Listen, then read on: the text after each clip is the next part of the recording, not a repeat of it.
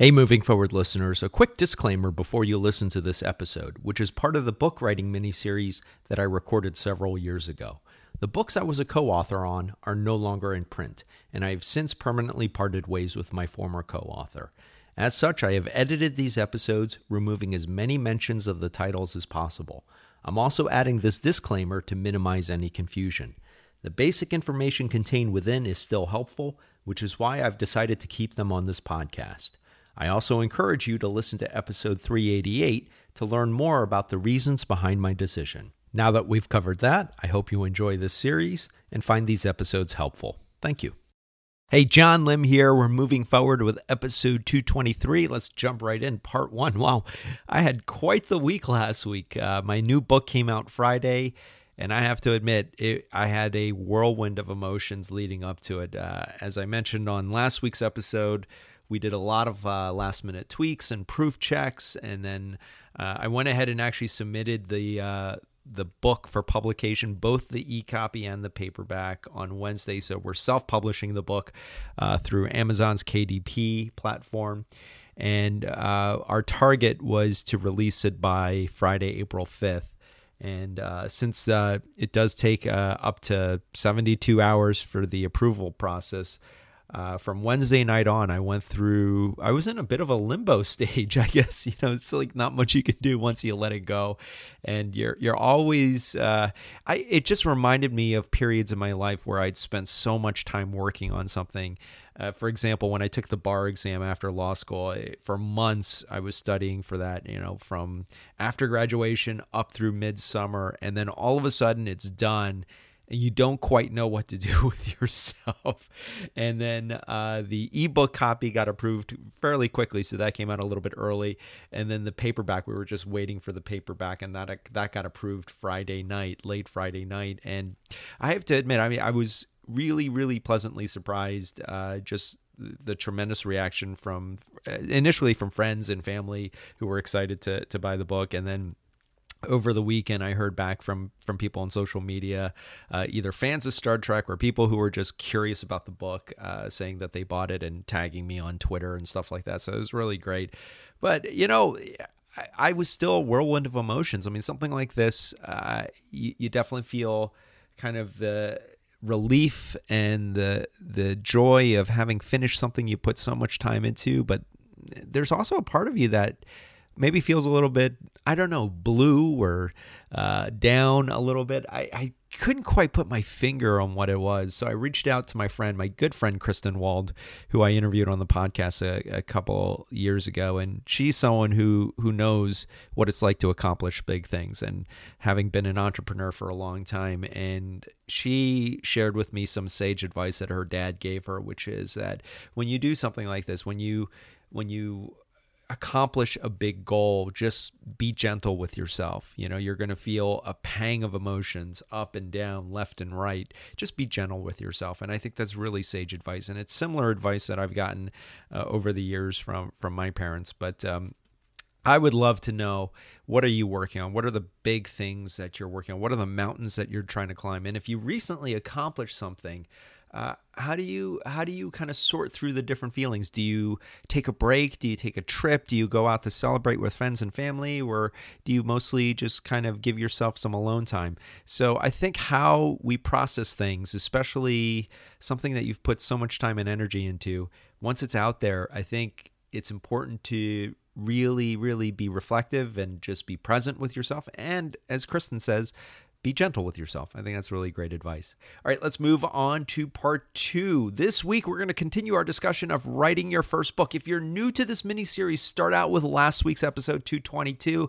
If you're looking for tips on Poshmark, that's episodes 202 through 221, where I really break that down. We're, we're now into the new mini series on writing your first book. So hopefully, if you followed last week's episode, you had a chance to jot down some ideas and topics that really, really grab you. And and I really hope that you didn't just write about stuff that you're good at or things related to your day job, but think about the the topics that you just could talk about for hours and hours and hours and not get tired of it. And it might not have anything to do with your current job, profession, or even uh, skills that you have. It might be a favorite TV show, or it might be a favorite genre of art. Uh, it might be a favorite book or book uh, series. I mean, I the whole point of this is to really figure out what excites you. Now, if you've written it down in a list, take a look at that list. So, the next thing you might want to start doing is really start taking a critical look at that list and start eliminating the topics that really don't excite you. In other words, you, you may have written down a wide list of things that you're interested in, things that you're good at. Uh, start crossing out the ones that don't excite you as much, and you'll be able to see once you have them written down in list format which ones really, really grab you and then try to narrow it down to about two to three. Once you've narrowed it down, and this is your homework for this week, once you've narrowed it down, take a whiteboard. Do this on a whiteboard or on a large piece of paper, and then write down the topic in the middle. And if you have two to three topics, you're going to want to do this with each one. Write down the topic in the middle, and then just start brainstorming on paper. Write out everything you can about that topic and and do it like a wagon wheel where you have the topic in the middle and then you you branch out and then you maybe write down a phrase a sentence or a topic related to that central topic that uh, you can just think of it. Think of it as a brain dump where you're just throwing everything on the wall about that topic. And moreover what you might want to do is also start reaching out to people that you do converse about this topic with. Now, hopefully, you've picked a topic where you already are talking about it quite a bit with friends and family. Reach out to those people and engage in conversations with them. Draw out why you speak about this topic or talk about this topic every time you get together for drinks or dinner or lunch or what have you. What is it about the topic? Try to identify it.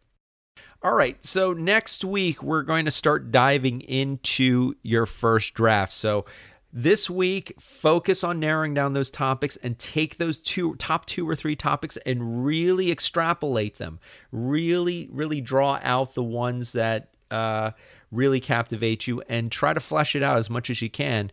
And by next week, you're probably going to narrow it down to that one topic. So I'm going to challenge you to take the two or three pick the one topic, and next week we're going to talk about your first draft. All right, let's move on to part three. The uh, a book that I want to highly recommend is the Hundred Dollar Startup by Chris. I think it's Guillebeau.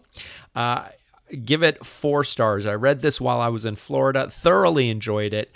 The title does sound a bit hyperbolic. It does sound a bit flashy, but I think uh, Guillebeau does a great job of actually providing real case studies, examples, and anecdotes of people who started side hustles from $100 or less.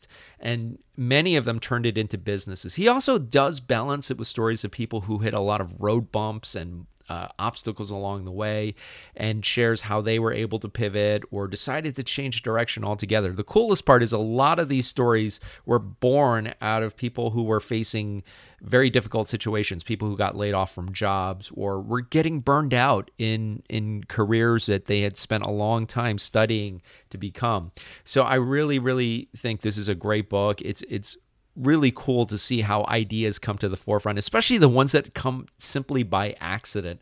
And Guillebeau kind of breaks down this new era of entrepreneurship, what some people will call the side hustle or the solopreneur, into three components. I mean, really, it boils down to finding a problem, creating a solution that uh, addresses that problem, and uh, part three, creating a way to get paid or really just monetizing that solution. I mean, it sounds simple and commonsensical, but when you're starting out, and I know I've had so many of these, it's easy to miss one or more of those elements that will prevent traction or success. Uh, if I had one minor critique of the book, I would have liked a few more case studies on the negative side where businesses, or I would have loved to have uh, seen examples of businesses that didn't succeed despite having all three elements, maybe due to some un- unforeseen challenge, uh, to balance out the analysis. But overall, it's a very engaging, thoughtful book. I highly recommend it, especially if you're in school, you're not quite sure what you want to do. and maybe you want to explore or test the waters on a side hustle. All right, if you want the write up for this book, uh, this book as well as the uh, writing your first book, it's at bemovingforward.com. We'll be back with a new episode next week. Have a great week, and remember, always be moving forward.